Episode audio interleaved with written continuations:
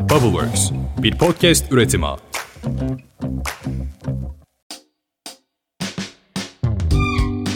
Selamlar, Podcast Boşlara hoş geldiniz. Ben Seha. Ben de Atakan. Bubbleworks Medya'nın orijinal içeriklerinden olan Boş İşler'in bu bölümü Sabancı topluluğu tarafından hayata geçirilen Sabancı Arf Almost Ready to Fly hızlandırma programı desteğiyle seninle buluşuyor ve yanımızda da çok değerli bir konuğumuz var. Sabancı Holding Strateji ve İş Geliştirme Grup Başkanı Gökhan Eygün bizimle. Gökhan Bey hoş geldiniz. Nasılsınız? Hoş bulduk. İyiyim. Çok teşekkür ederim. Sizler nasılsınız? Biz de iyiyiz. Çok sağ olun. deyiz. Sizi valla burada bu konuyla ilgili ağırlamaktan çok mutluyuz. Konuşacak olduğumuz çok önemli işler var. Bir yandan da işin bir böyle farklı farklı taraflarında bir paydaş olmanın da ve mutluluğuyla işi derinlikli bir şekilde ele alacağız. Bunu da dinleyicilerimizle de buluşturacağız. Çünkü şu anda ülkede aslında bu şekilde ilerleyen hani kurumlardaki en önde giden hızlandırma programlarından bir tanesi ve etkisi de günden güne de büyüyor. Bunu bu ekosistemin derinlikli bir şekilde anlamasını oldukça önemsiyoruz. O yüzden tekrar ayağınıza sağlık. Rica ederim. Benim için de çok önemli çünkü Sabancı grubu olarak ve hani şahsi olarak da ben bu ekosistemin hani geleceğine çok inanıyorum. Türkiye için önemine çok inanıyorum. O açıdan da hani bunu hem Sabancı hem de şahsi olarak destekliyor olmak bizim için çok gurur verici bir şey.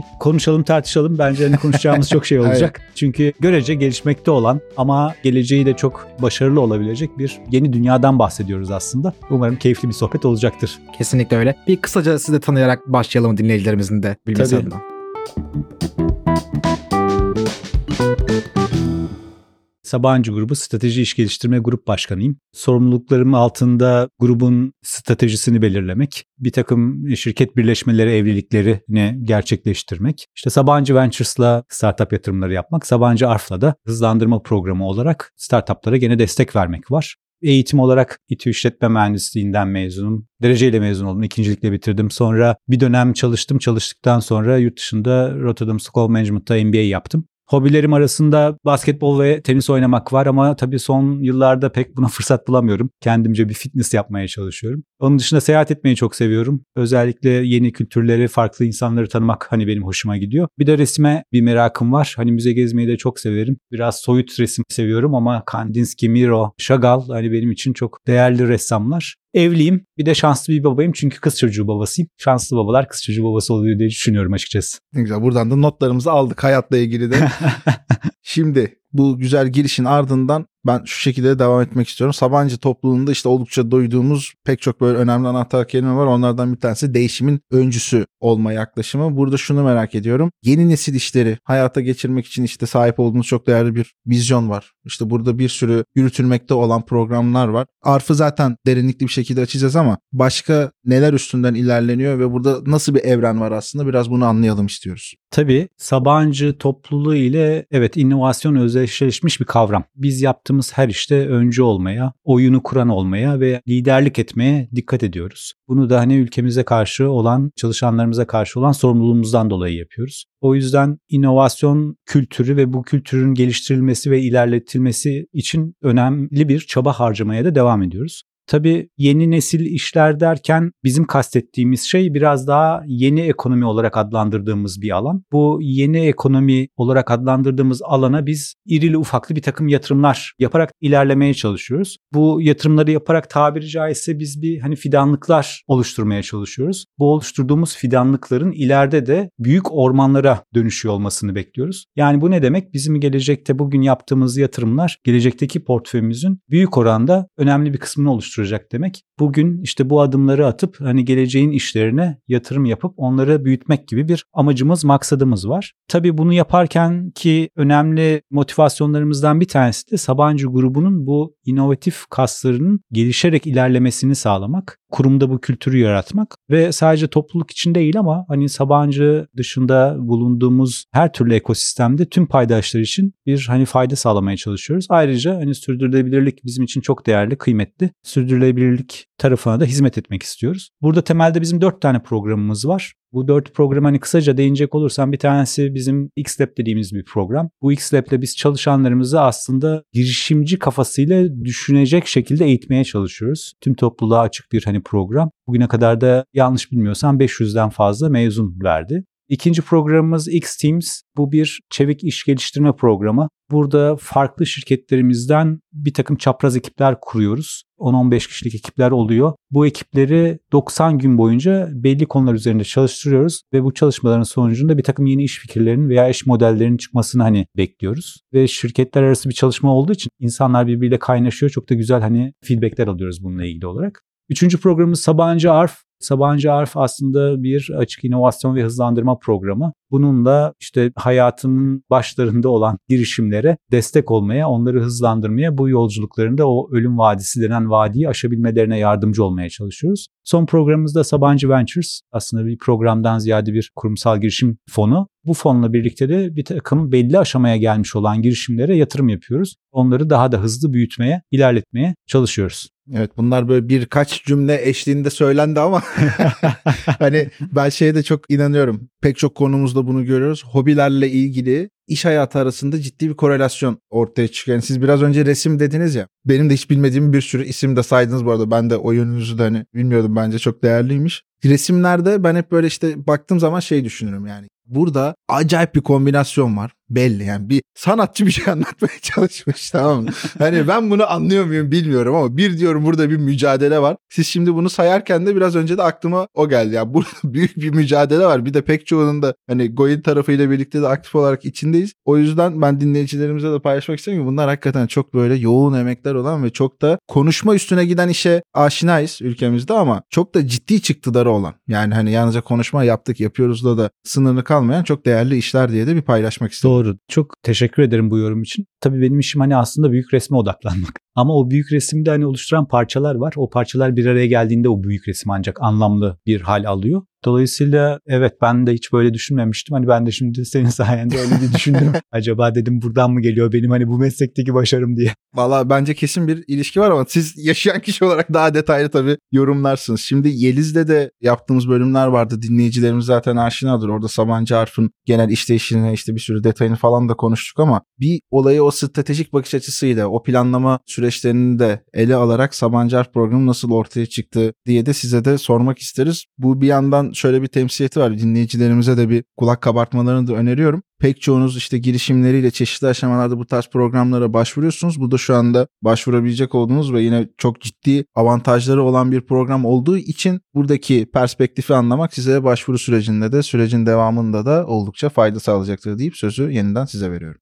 Şöyle söyleyeyim bu tamamen bir hani hayalden ortaya çıktı Sabancı Arf. Benim kafamda hani olan bir kurguydu. Bunu bizim CEO'muz Cenk Bey'le de ben bir buçuk sene kadar önce oturup konuştum. Ve hani bu konuşma sonrasında da şu noktaya geldik. Biz hani bu startuplardan unicornlar çıkmasına nasıl destek olabiliriz? Ve özellikle ülkemizin de yeni teknolojiler anlamında ihracatçı bir noktaya ulaşabilmesini nasıl sağlayabiliriz diye hani konuştuk. Ve orada da bir hayal kurduk. Dedik ki neden geleceğin unicornlarını Sabancı Center'dan çıkartmıyoruz? Bunun sonucunda aslında Sabancı Arf doğdu. Biz de hani bu ekosistemde önemli bir oyun kuralım. Bu kurduğumuz oyunda da tüm paydaşları bir araya getirerek bu ekosisteme destek olalım ve hakikaten bu unicornlar bizim de desteğimizle Sabancı Center'dan çıksın hayalinden hani ortaya çıktı. Daha sonra bunu kurgulamak için bayağı bir dünya örneklerini inceledik. O sırada ekibe işte sağ olsun Yeliz katıldı. Yeliz'le birlikte bayağı bir mesai harcadık. Bunun dizaynı üzerine bayağı bir çalıştık. Sonra Övgü ve Batuhan ekibe katıldı. Böylelikle hani Sabancı Arf ekibi de hani kurulmuş oldu. Bu ekiple bu dizaynı tamamladıktan sonra tabii ki bizim için hani önemli olan unsurlar da ortaya çıkmış oldu bizim diğerlerinin benzeri bir program yapmamız doğru ve mümkün değildi. Fark yaratacak bir program ortaya koymalıydık. O yüzden de nasıl fark yaratabiliriz biz? Bir takım yetkinliklerimiz var Sabancı grubu olarak bu yetkinlikleri nasıl kullanırız ve fark yaratırız diye odaklandık. Ve burada birkaç şey ön plana çıktı. Bunlardan bir tanesi dedik ki bu program sadece kurum içine açık olmasın, kurum dışına da açık olsun. Dolayısıyla rekabet edebilecek ve sürekli rekabet etmesi gereken bir program olsun dışarısıyla. Birinci hani fark yaratmak istediğimiz konu buydu. İkincisi çalışanlarımıza ciddi bir katkı sağlamamız lazım ki çalışanlarımız bunun üzerine odaklansın diye düşündük. Bu programa katılmak istesinler diye düşündük. Burada da aslında Türkiye'de bir devrim yaptığımıza inanıyorum. Şöyle bir şey yaptık. Dedik ki bu program 20 haftalık bir program. Dolayısıyla bu 20 haftalık program boyunca çalışanlarımız sadece kendi fikirlerini geliştirmek için buraya gelsinler. Bu programda çalışsınlar. Kendi işlerine bu 20 hafta boyunca tamamen ara versinler. Ama ara vermişken de hani maaşlarını almaya devam etsinler. Ve günün sonunda da başarılı olurlarsa o hep hayalini kurdukları kendi işlerini kurabilmek ve kendi işlerinin patronu olabilmek ödülüyle kendilerini ödüllendirmiş olsunlar. Sabancı da hani onların bir azınlık ortağı haline gelsin.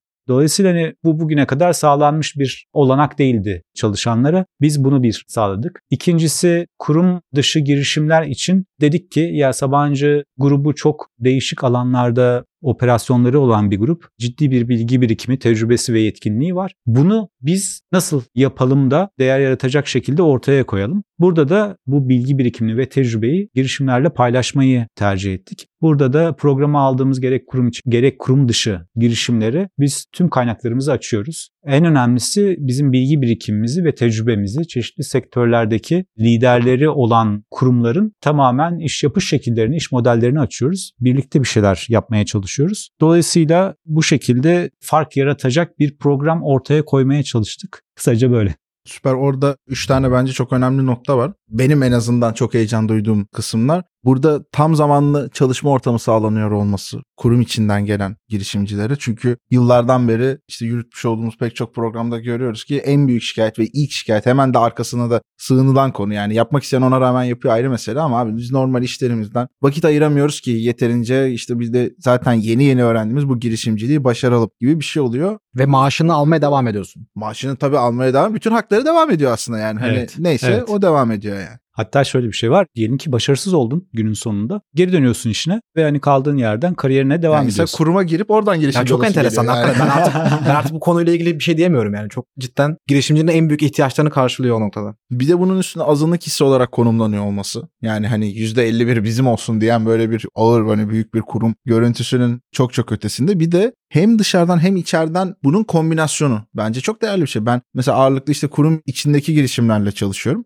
ve onların diğer dışarıdan gelen girişimlerden "Abi adamlar nasıl koşmuşlar yani çünkü o canavliyle koşuyor hani hayatta kalma mücadelesiyle koşuyor işte ben daha bilmem ne planı yaparken adam 3 tane müşteri görüşmesini kapatmış diye onu görüyor o ondan o gazı alıyor. Hemen ardından da kurum dışından gelen arkadaşlar da kurumun beklentisini bazen yeteri kadar anlayamayabiliyor. Kurumun içinden gelen çalışanlar da onlara diyor ki abi sen oraya öyle gidersen anlatamazsın derdini. Yani o şekilde değil de gidip şöyle konuşman lazım. Hatta gidip şu kademedeki şu kişilerle konuşman lazım diye yönlendiriyor. O diyor ki o biz de şu kadar zamanı boşa harcamışız. Yani birbirlerini de çok iyi bir şekilde hızlandırdıkları bir aslında ortam bir atmosfer oluşmuş oluyor. Bence inanılmaz değerli yani. Kesinlikle ya benim zaten en çok mutlu olduğum konulardan bir tanesi de bu açıkçası. Çünkü biz bu programı yürütürken fark ettiğimiz bir şey de hakikaten yarattığımız ortamın bir ekosisteme yakın hale gelmiş olması. Çünkü hani iç girişimler, dış girişimler hani birbirleriyle konuşuyorlar. Bazen birlikte iş yapmaya çalışıyorlar. Hatta bir diğerinin müşterisi oluyor. Bundan daha güzel hani mutluluk verici bir şey olamaz. Veya güçlerini birleştirip partner olup gidip başka bir müşteriye birlikte satış yapıyorlar falan. Çok iyi Evet. şeyler bunlar. Evet kesinlikle.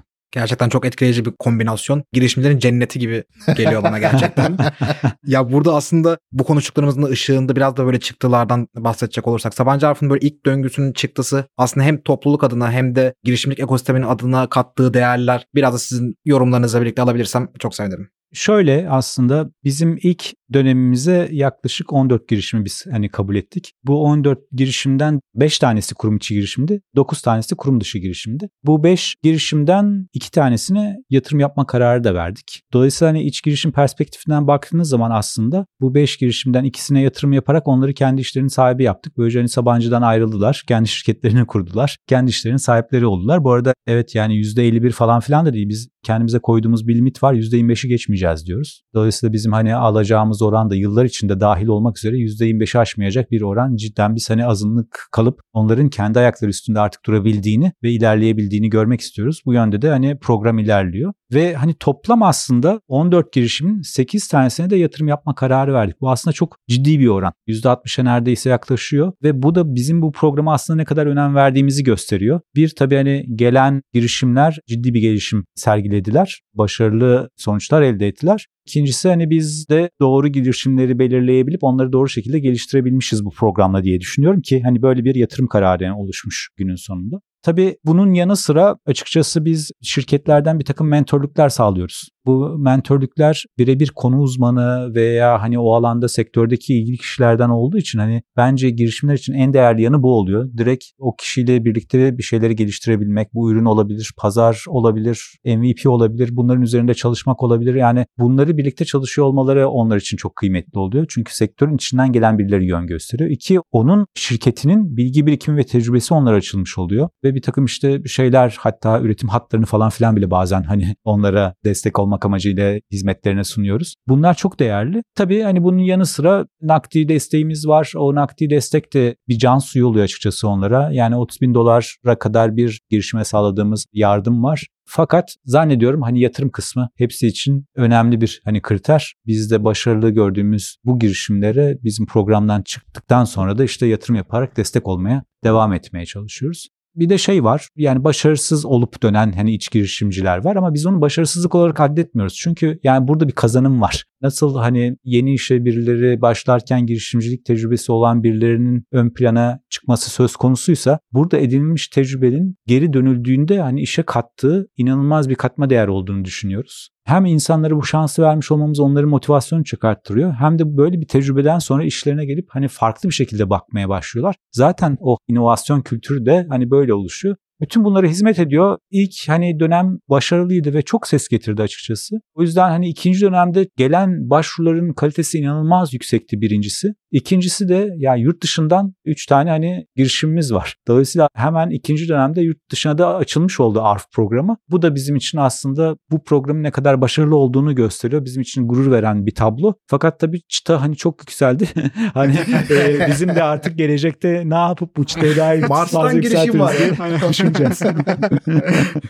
ya gerçekten ben aslında tam işin o tarafına değinecektim. Yalnızca o kombinasyonda şeyi unuttuk diyecektim yani globalden de gelen girişimler de var. Bir yandan siz de global operasyonlar konusunda da oldukça hakimsiniz. Bu tarz böyle adımlar atmanın stratejik açıdan baktığımız zaman nasıl bir değeri var? Çünkü biz hep şeyi konuşuyoruz. Girişimcilik ekosistemi için olan artıları zaten aşikar. Yani hala anlaşılmıyorsa çok yapacak bir şey yok yani hani. Ama büyük ölçekli bir kurum için biz mesela bu tarz Arf'ın ilk bölümlerini falan yaptığımızda bize şey yazan da oldu. Abi bir kurum kendine bunu niye yapar ki? hani yani dışarıdan onu anlıyorum diyor ama kendi içindeki çalışanını bir de şu da aşikar bir durum ki hani belli ki parlak konumda olan hani belli bir şeylerde vaat eden kişiler oluyor o kişiler neden hani dışarıya çıkartır? Yani orada yaratacak olduğunu çok daha büyük mü? Bir de tabii şöyle şeyler de var. Sonuçta Sabancı gibi bir topluluğun elde etmiş olduğu işte gelirleri vesaire karşılaştığında hani girişimle yan yana gelmesi nedir, ne ifade eder falan gibi konular var. Bunu böyle kurum nezdindeki stratejik bakış açısı da bunlar aslında ne ifade ediyor diye belki bu tarz arkadaşlarımızın da biraz sorularını cevaplamak iyi olur diye düşünüyorum.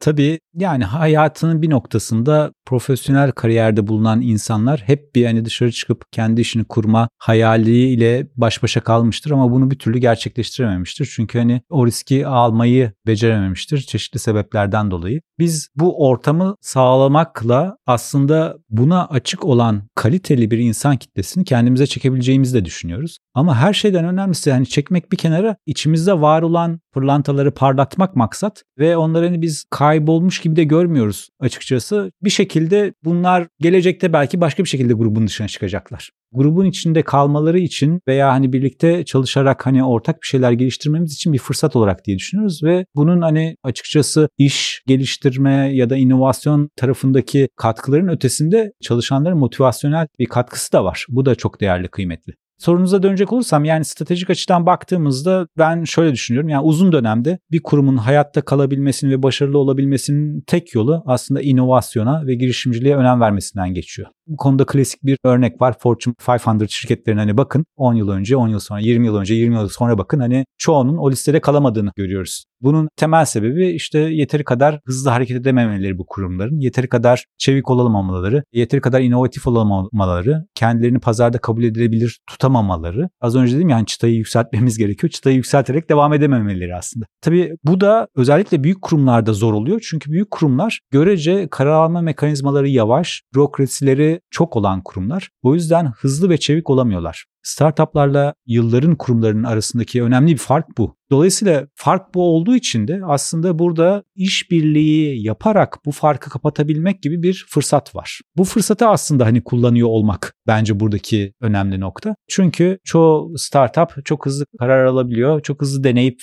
bazen fail ediyor, bazen de hani başarılı oluyor. Hızlı başarısız olup bunlardan öğreniyor olmak da güzel bir gelişim aslında büyük kurumlar bu gibi startuplara yatırım yaparak aslında bunun peşinden gidiyor ve gitmeli diye düşünüyorum. Tabii burada bir şey de var. Değişen bu yeniliklere ayak uydurabilmek ve rekabette ön plana çıkabilmek, dolayısıyla rekabet avantajı elde edebilmek gibi bir hani güdü olsa da bunun yanı sıra işte birlikte bir şeyleri geliştirebilmek de önemli. Ben yani gelecekte işbirliklerinin çok önemli olacağını düşünüyorum. İşbirliği yapmayan kurumların pek ayakta kalmaları mümkün olmayacak. Ya bu büyük kurumlar büyük kurumlarla, büyük kurumlar küçük kurumlarla, küçük kurumlar küçük kurumlarla yani her seviyede olabilecek işbirlikleri o rekabetle işbirliğinin birleştiği bir dünya bizi bekliyor diye düşünüyorum. Bu tabii şirketler açısından böyle. Bir de ülke stratejisi açısından hani baktığımız zaman bizim bir takım yeni teknolojilerle ileri gitmemizin hani anahtarı da aslında bu tip girişimlerin desteklenmesinden geçiyor diye düşünüyorum. Ülke için de bunun çok değerli ve kıymetli olduğunu düşünüyorum. Yeni bir takım teknolojiler Türkiye'de gelişecek ve buradan da dünyaya ihraç edilecekse bunun gibi fırsatları sunabilecek ya da destekleri verebilecek tüm paydaşların orada bulunması lazım. Burada da kurumsal yapılara çok büyük bir rol düşüyor ve kurumsal şirketler ülkelerdeki bu gibi örneklerin de hani çoğalarak artıyor olmasının gelecek için çok pozitif olduğunu düşünüyorum. Umarım tüm kurumlar böyle şeyler yapmaya soyunurlar diyorum.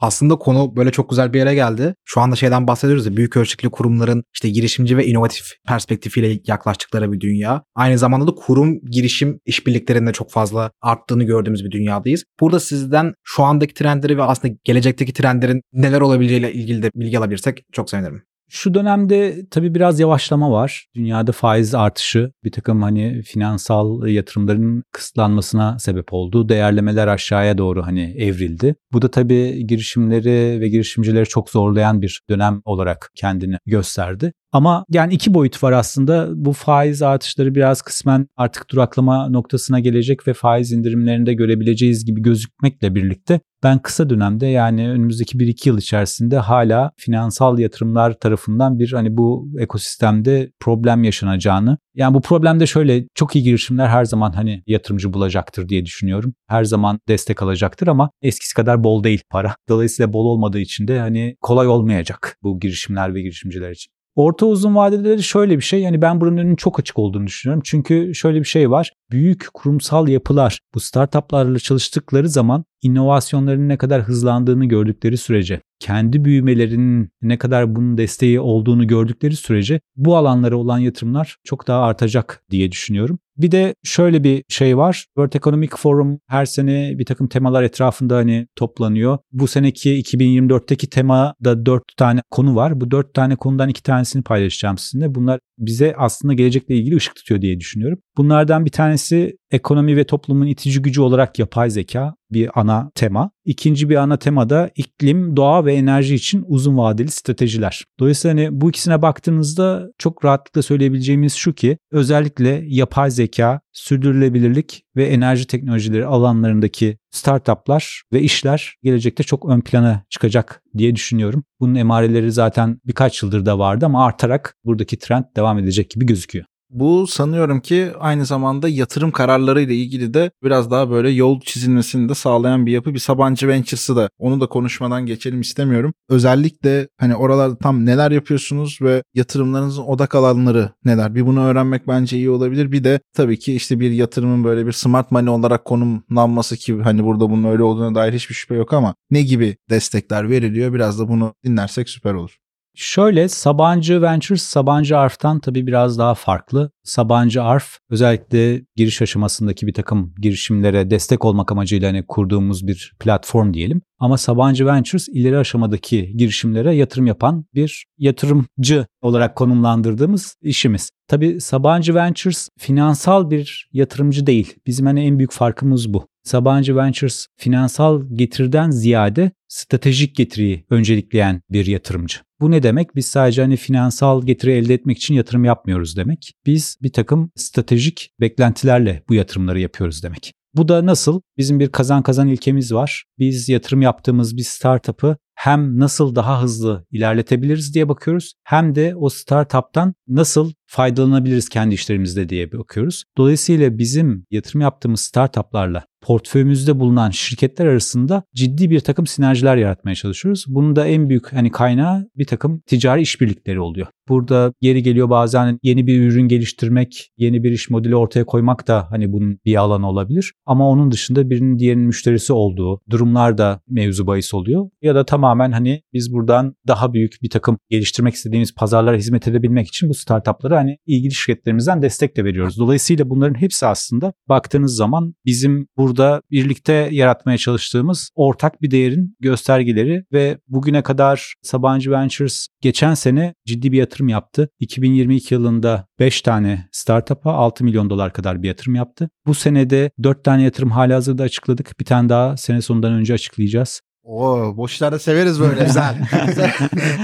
Onun da Sür manşetten verelim. Aynen takipte kalın. Evet lütfen bizi takip etmeye devam edin diyelim. Onu da tamamlayınca gene bu senede 5 tane şirkete yatırım yapmış ve gene 6 milyon dolar mertebesinde bir yatırımla bu yılı kapatmış olacağız. Ama bunun dışında da özellikle son 2 yılda 50'ye yakın startup'ı şirketlerimizle tanıştırdık. Yani illa yatırım yapmamız gerekmiyor. Ki bazen yatırımdan daha da değerli olabiliyor o tanıştırmalar. Kesinlikle. Çünkü bizim bir takım odak alanları var. Sordunuz ona da geleceğim ama o odak olanlarına hani çok uymayan ama çok değerli bulduğumuz startupları biz kendi şirket network'ümüzde tanıştırıp ticari işbirliği yapmalarını ortam sağlamaya çalışıyoruz. Biraz çöpçütanlık yapıyoruz diyelim. İki tarafı da etkilemeye çalışıyoruz ama hani işimizin önemli bir parçası da bu diye düşünüyorum. Şimdi bizim odak alanlarımız da şöyle aslında bizim bir topluluk vaadimiz var. Bu topluluk vaadi diyor ki Sabancı grubu olarak biz sürdürülebilir bir yaşam için öncü girişimlerle Türkiye ile dünyayı birleştiririz diyoruz. Buradan hani anlamamız gereken şey özet olarak şu ki bizim bir hani kuzey yıldızımız var. O kuzey yıldızı da sürdürülebilirlik. Dolayısıyla bizim yatırım yapacağımız tüm alanlar gelecekte ve bugün sürdürülebilirliğe hizmet eden alanlar olmak durumunda. Biz bunu yeni ekonomi olarak adlandırıyoruz. Bu yeni ekonominin altında da dört tane temel alan bulunuyor. Ve bu dört temel alana biz yatırım yapıyoruz. Bunlardan birincisi enerji ve iklim teknolojileri, ikincisi ileri malzeme teknolojileri, üçüncüsü dijital teknolojiler, dördüncüsü sağlık teknolojileri. Dijital teknolojileri bana çok soruyorlar ne giriyor bunun içine diye. Nesnelerin interneti giriyor bizde, yapay zeka giriyor, bulut teknolojileri giriyor ve siber güvenlik giriyor açıkçası. Biz tabii hep söylediğim gibi Sabancı Network'ünü açıyoruz. Hani birlikte çalışıyoruz bu girişimlerle. Ama temel maksadımız bu ticari ilişkilerin kurulması ve işbirliklerinin artması ve ortak ürün ve iş geliştirme faaliyetlerinin yürümesi. Dolayısıyla büyüme yolculuklarına stratejik değer katabilmek, ortak bir büyüme yakalayabilmek, birlikte değer yaratabilmek bizim hani temel amacımız bu programdaki. Süper. Aslında bir tane merak ettiğim bir konu vardı ama bence sohbetin genelinde büyük oranda toparladık. Ben sadece yine de belki eksik kalan sizin belirtmek istediğiniz bir yer varsa diye yine de sormuş olayım. Sabancı topluluğunun bütün bu anlatmış olduğumuz süreçler sonunda ulaşmak istediği yer neresi? Şöyle biz az önce saydığım dört ana alanda da liderlik edebileceğimiz bir hani pozisyona gelmeyi istiyoruz. Fakat bunu yaparken de bu girişimcilik ekosistemiyle ve bu ekosistemdeki tüm paydaşlar ile Sabancı topluluğunun etkileşimini maksimumuna çıkartmak istiyoruz. Ki her alanda birbirimizle işte işbirliği yapabildiğimiz bir ortamın liderliğini de biz yapmış olalım ama liderliğin ötesinde bu ortama olanak tanımış ve bu ortamı yaratmış olalım istiyoruz. Dediğim gibi işbirlikleri kurmak ve bu girişimcilik ekosisteme verdiğimiz desteği ve yönü hani arttırarak devam ettiğimiz bir hani dünya düşünüyoruz açıkçası. Süper. Tam bir toparlama oldu aslında. Yani genel hatlarıyla teşekkür ederiz. Aynen öyle ya ben biraz da böyle işin şey tarafında aslında özellikle sizden dinlemek isteriz. Hem de bu işler dinleyicileri adına. Şimdi ben de eski bir teknosal olduğum için Sabancı topluluğu bünyesinde çalışmış da biri olarak şeyi biliyorum gerçekten. X-Lab'den başlayan, X-Teams'i olan, Sabancı Arf'ı olan, Sabancı Ventures'ı olan içeriye girdiğin zaman kendini istediğin yönde geliştirebileceğin, ister kariyer gelişimin, ister kendi girişimin, şirketin için yapabileceklerin bir böyle dünyaya giriyorsun ve aslında mesela teknosa olarak Carrefour'la da çalışabilirsin, Enerji da çalışabilirsin. Bu programlarla çapraz bir çalışma var. Gerçekten inanılmaz bir böyle etkileşim ortamı yaratılıyor. Bu da ilk girdiğin günden itibaren başlıyor bu arada gerçekten. Şeyi merak ediyorum. Büyük ölçekli kurumlarda çalışmak isteyen gençlerin nelere dikkat etmeleri gerekir? Kendilerini nasıl geliştirmeleri gerekir? Sizden duymak çok değerli olacak. Bence hani bu da kişiler için ve hani kariyerlerini kurgulayan gençler için önemli bir soru diye düşünüyorum. Ben şuna inanıyorum. Her şeyden önce sevdiğin bir işi yapacaksın. Yani sevmediğin bir işi yapmak hani insana zul geliyor. Yani o zulümü yaşamak mantıklı değil. Ama hani sevdiğin işi yaparken de hakkını gerçekten vererek yapacaksın. Ne gerektiriyorsa o onun hani emeğini, terini akıtarak, gözyaşını dökerek gerektiğinde yapmak lazım diye düşünüyorum. Hani olmazsa olmaz bence meraklı ve ilgili olmak. Merak ve ilgi insanı canlı tutuyor ve hani hayatımızda biz çok varsayım yapıyoruz. Varsaymadan konuları ya da problemleri sorguluyor olmak önemli diye düşünüyorum. Üçüncü söyleyebileceğim şey kendisinden beklemeden kişilerin sorumluluk alması. Çünkü çoğu zaman yani hepimiz bekliyoruz bir takım şeylerin gerçekleşmesi. Ondan sonra bir takım sorumlulukları ya da bize söylenmesini bekliyoruz. Çünkü hani eğitim sistemimiz biraz bizim öyle. Ama halbuki bir takım işleri başlatmak, ilerletmek ve bunun sorumluluğunu alarak yapmak bence çok büyük bir katma değer sağlıyor diye düşünüyorum. Bir de sonuncusu tabii klişe olacak belki ama çalışkan olmak. Çünkü bence potansiyelle o potansiyelin gerçekleşmesiyle gerçekleşmemesi arasındaki farkı yaratan şey bu çalışkanlık. Birinin potansiyeli çok yüksek olabilir ama hani bir çaba ve çalışkanlık sarf etmediği sürece bu potansiyeli gerçekleştirmesi mümkün olmayabilir. Çoğu zaman da olmuyor zaten. O yüzden çalışkanlık da bence gerekli diye düşünüyorum. Hazır böyle tavsiyeler kısmına girmişken bizim boş işlerde böyle son iki sorumuz klasiktir. İlla böyle girişimcilikle, iş dünyasıyla ilgili olmasa da gerek yok. Sizden böyle alabileceğimiz bir podcast olabilir, işte film olabilir, kitap olabilir. Hayatınızı böyle olumlu yönde değiştirdiğini Resim olabilir. Resim olabilir. Olur tabii. Hepsine birkaç örnek vermeye çalışayım hatta size. Hobi tarafında ben seyahat etmeyi çok sevdiğimi söylemiştim biliyorsunuz. Yani bence seyahat etmek hani insanın o farklı şeyler görmesi, farklı insanlarla tanışması, farklı kültürleri tecrübe etmesi çok kıymetli ve değerli. Bu insanın hani vizyonunu çok geliştiriyor ve algılarını çok açık tutuyor. Dolayısıyla bunu çok hani tavsiye ederim herkese ama şu daha önemli. Herkesin hani bir hobisi var ya da bu hobiyi bir şekilde hani gerçekleştiriyor, yapıyor ama ben yeni hobiler denemek taraftarıyım. Yeni hobiler yani en azından denemeye çalışmak o da bir hani gelişim sağlıyor insanlara. Ben mesela 45 yaşından sonra piyano çalmaya başladım. Kızım sırf öğrensin diye ben de hani piyano öğrenmeye çalıştım. Bir müddet ilerlettim onu. Şey gibi ama çocuğu kitap okusun diye yani yanında açıp kitap okuyan babam bana onu çok yapardı. Ebeveyn gibi sizinki iddialı bir atılım olmuş yani. Aynen öyle. Ben de o sebepten yaptım. Hani kızım bana öğretiyordu piyano çalmayı. O sırada o öğreniyordu. Ben de öğrendim ama iyi öğretti yani bana. Metodoloji tarafına gelecek olursak hani benim çok kullandığım bir şey var. Hani bunu paylaşmak isterim faydası olacağını düşündüğüm için. Birilerine feedback vermek istiyorsak SBI denen bir metodoloji vardır. Situation Behavior Impact olarak geçer. Yani çok kişiselleştirmeden durumu. Durum neydi? O durumda hani o kişi nasıl davrandı ya da nasıl iş yaptı? Ve onun etrafı olan etkisi neydi? Bu basit seviyeye indirgeyip hani birine bir geri bildirimde bulunduğunuz zaman bu çok güçlü bir geri bildirim oluyor. ve Ben bunu çok sık hani hayatımda kullanmaya çalışıyorum açıkçası. Bilmeyenler için de ben bunu paylaşmış olayım. Kitap tarafında çok sevdiğim yazar Dostoyevski. Dostoyevski bir klasik ama hani suç ve ceza benim hayatımda önemli bir yeri vardır. Yani o insanın kendi vicdanıyla baş başa kalıp hesaplaşması hakikaten bende çok derin izler bırakmıştır diyeyim. O yüzden hani onu önerebilirim. Podcast tarafında BBC'den The Digital Human diye bir podcast takip ediyorum. Biraz zamansız hani dijitalleşmeyle işte yeni teknolojilerle falan filan ilgili. Ben hafif geriden takip ediyorum onu ama zamansız olduğunu söyleyebilirim. Oradan öğrendiğim çok şey var. Film tarafında da bir dizi söyleyebilirim, bir de film söyleyebilirim size aslında. Yani dizi tarafında Breakpoint diye bir dizi var. Netflix'te hani şu aşamada oynuyor. Çok iyi kurgulanmış ve sporcuların hani psikolojisini çok iyi anlatan bir tenis belgeseli. Severek seyrettim açıkçası. Tavsiye edebileceğim bir dizi. Bir de Nuri Bilge Ceylan benim hani Türk bir yönetmen olarak dünyada çok başarılı bulduğum bir yönetmen. Birkaç kere seyrettiğim filmi Kış Uykusu aslında ve hala tekrar tekrar seyretsem de hani analiz edebilsem diyorum. Çünkü çok derin hani konuşmalar tartışmalar vardı ama son filmi bence çok çok daha başarılı. Şey derler ya kariyerinin zirvesine ulaştığı bir film oldu bence. Tabii daha iyi filmler yapabilir gelecekte bilmiyorum ama orada beni etkileyen şu Nuri Bilge Ceylan'la ilgili ve filmleriyle ilgili bir kere görsel bir şölen hep filmleri ama onun ötesinde hep insanı ve toplumun kötü yanlarını gösteriyor ve hani onların değer yargılarını bir şekilde sorguluyor. O yüzden çok başarılı buluyorum ve seviyorum. Kesinlikle. Hepsi çok kıymetliydi. Ben de Nuri Bilge Ceylan'la ilgili şeyi çok seviyorum. Backstage sahnelerini paylaşıyor ya. Evet. Oradaki yani anlatılan işin gerçekliği, bir şeyi böyle örgü örerken bile onu normal hayatta hatalı yaparız. Bir şeyleri böyle yanlış yaparızı da ekrana yansıtması gerçekten çok böyle etkilemişti beni. Nuri Bilge Ceylan'ın o açıdan böyle gerçeklik vurgusu etkiliyor gerçekten beni de. Kesinlikle. Biraz da sert değil mi? Sert Çok sert, olduğunu çok görüyoruz. Yani korkunç. çok sert bir yönetmen aslında. Evet çalışması ne kadar zormuş ya falan gibi aynen. bir mod uyandırır. Hatta Haluk Bilginer'in bile şeyi var sanırım değil mi? Orada yani Çok ben profesyonel tartışmaları var evet. Ama yani burada hakikaten böyle mi yapmalıyız sence diye sohbetler var. Çok değerli yani. Kesinlikle izlenmesi gerekiyor bence o ಆದ್ದರಿಂದ Süper. Geldik son Seyhan'ın bahsettiği gibi ilk günden beri böyle yaptığımız bir konseptin bir parçası. 4 yıldır bu son Aynen. soruyu soruyoruz.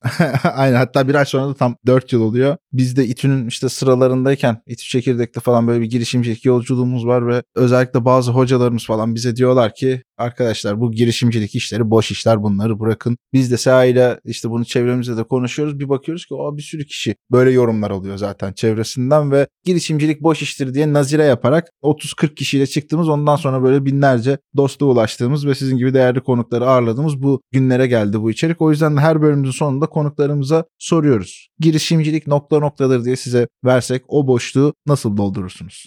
Bunu düşündüm biraz tabii ki. Tek bir cümleye indirgemek çok kolay değil. Ama dışarıdan yapılan yorumları da anladığımı da söyleyeyim. Çünkü hani girişimcilik kolay bir iş değil. O yüzden de bazen boş gözüküyor olabilir. Çünkü başarılı olmak zor girişimci olup da. Ama ben hani girişimciliği özetle şöyle tanımlardım. Tüm belirsizliklere rağmen risk alabilme cesareti göstererek yeni bir işi kabullendirme isteği ve çabası olarak tanımlardım hakikaten girişimciler hem ciddi risk alıyorlar, bir sürü belirsizlikle uğraşıyorlar hem de tamamen yeni bir işi daha önce olmayan bir modelle anlatıp, ikna edip insanları kabullendirmeye çalışıyorlar. Hiç kolay bir yolculuk değil, çok zor. O yüzden de başarı şansı çok yüksek değil ama öğretisi çok yüksek bir süreç diye düşünüyorum. Ağzınıza sağlık. Senin var mı eklemek istediğin bir şey? Benim için şöyle bir şey var işte sadece dediğim gibi hani Gökhan Bey bunları anlatırken sürecin yaşadığım yaşamadığım kısımları falan hani böyle gözümün önünden geçiyor ve gerçekten verilen emeğin nedenli büyük olduğunu düşünüyorum. Bu ekosistem üstünden de konuşuyoruz hep ama aslında farkında olmadan belki şu an sokaktan geçen herhangi bir insanın da yani toplumumuzun yaşamına da katkı sağlayacak ama mutlaka da pek çok kişiye dokunacak değere sahip işler olduğuna inanıyorum bunların. Bu tarz stratejilerin ülkemizde çok daha başarılı iyi bir şekilde de uygulandığını, örnek olduğunu görmek bence çok değerli olur. Bizim de zaten aslında insanlara bunu ulaştırabilmemiz ve böyle yenilikçi işleri yine yeni medya kanalıyla yapmayı tercih etmemizin sebebi aslında bunlar. Bu mutluluk, bu deneyim için de sizlere de teşekkür ederiz. Aa, ben çok teşekkür ederim ikinize de çünkü çok keyifli bir sohbet oldu her şeyden önce. Bir de tabii hep yani yaşadıklarımızı, buraya nasıl geldiğimizi bana düşündürttürdünüz.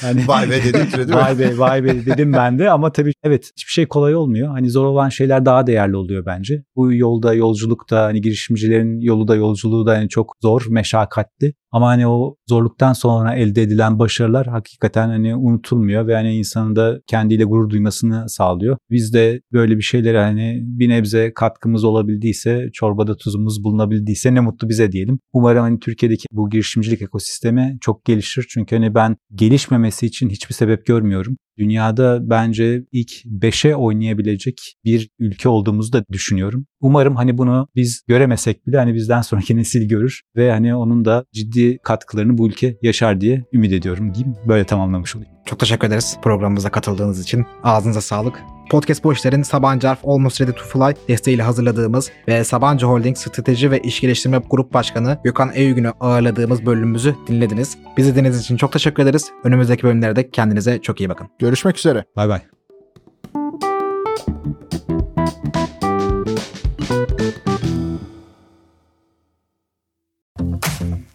Bubbleworks bir podcast üretimi.